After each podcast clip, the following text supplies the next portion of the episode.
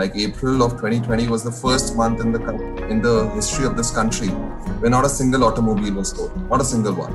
Like Army says, says I'm like a person who sweats in peace doesn't bleed in war. For me, marketing is nothing but an investment in future growth of a company. What you'll do today is going to impact you today also, but then it's also going to make you relevant two, three, four, five, six, seven, eight years down the line also. So I think one of the toughest things is to make people understand because you know the decision while while you're responsible for executing and a lot of like decision making, but then the entire organization needs to understand what you're doing.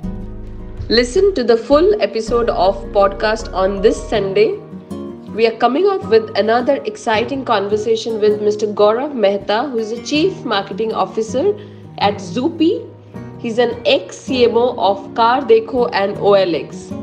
With over 19 years of experience, Gaurav has a deep understanding on analytics and research.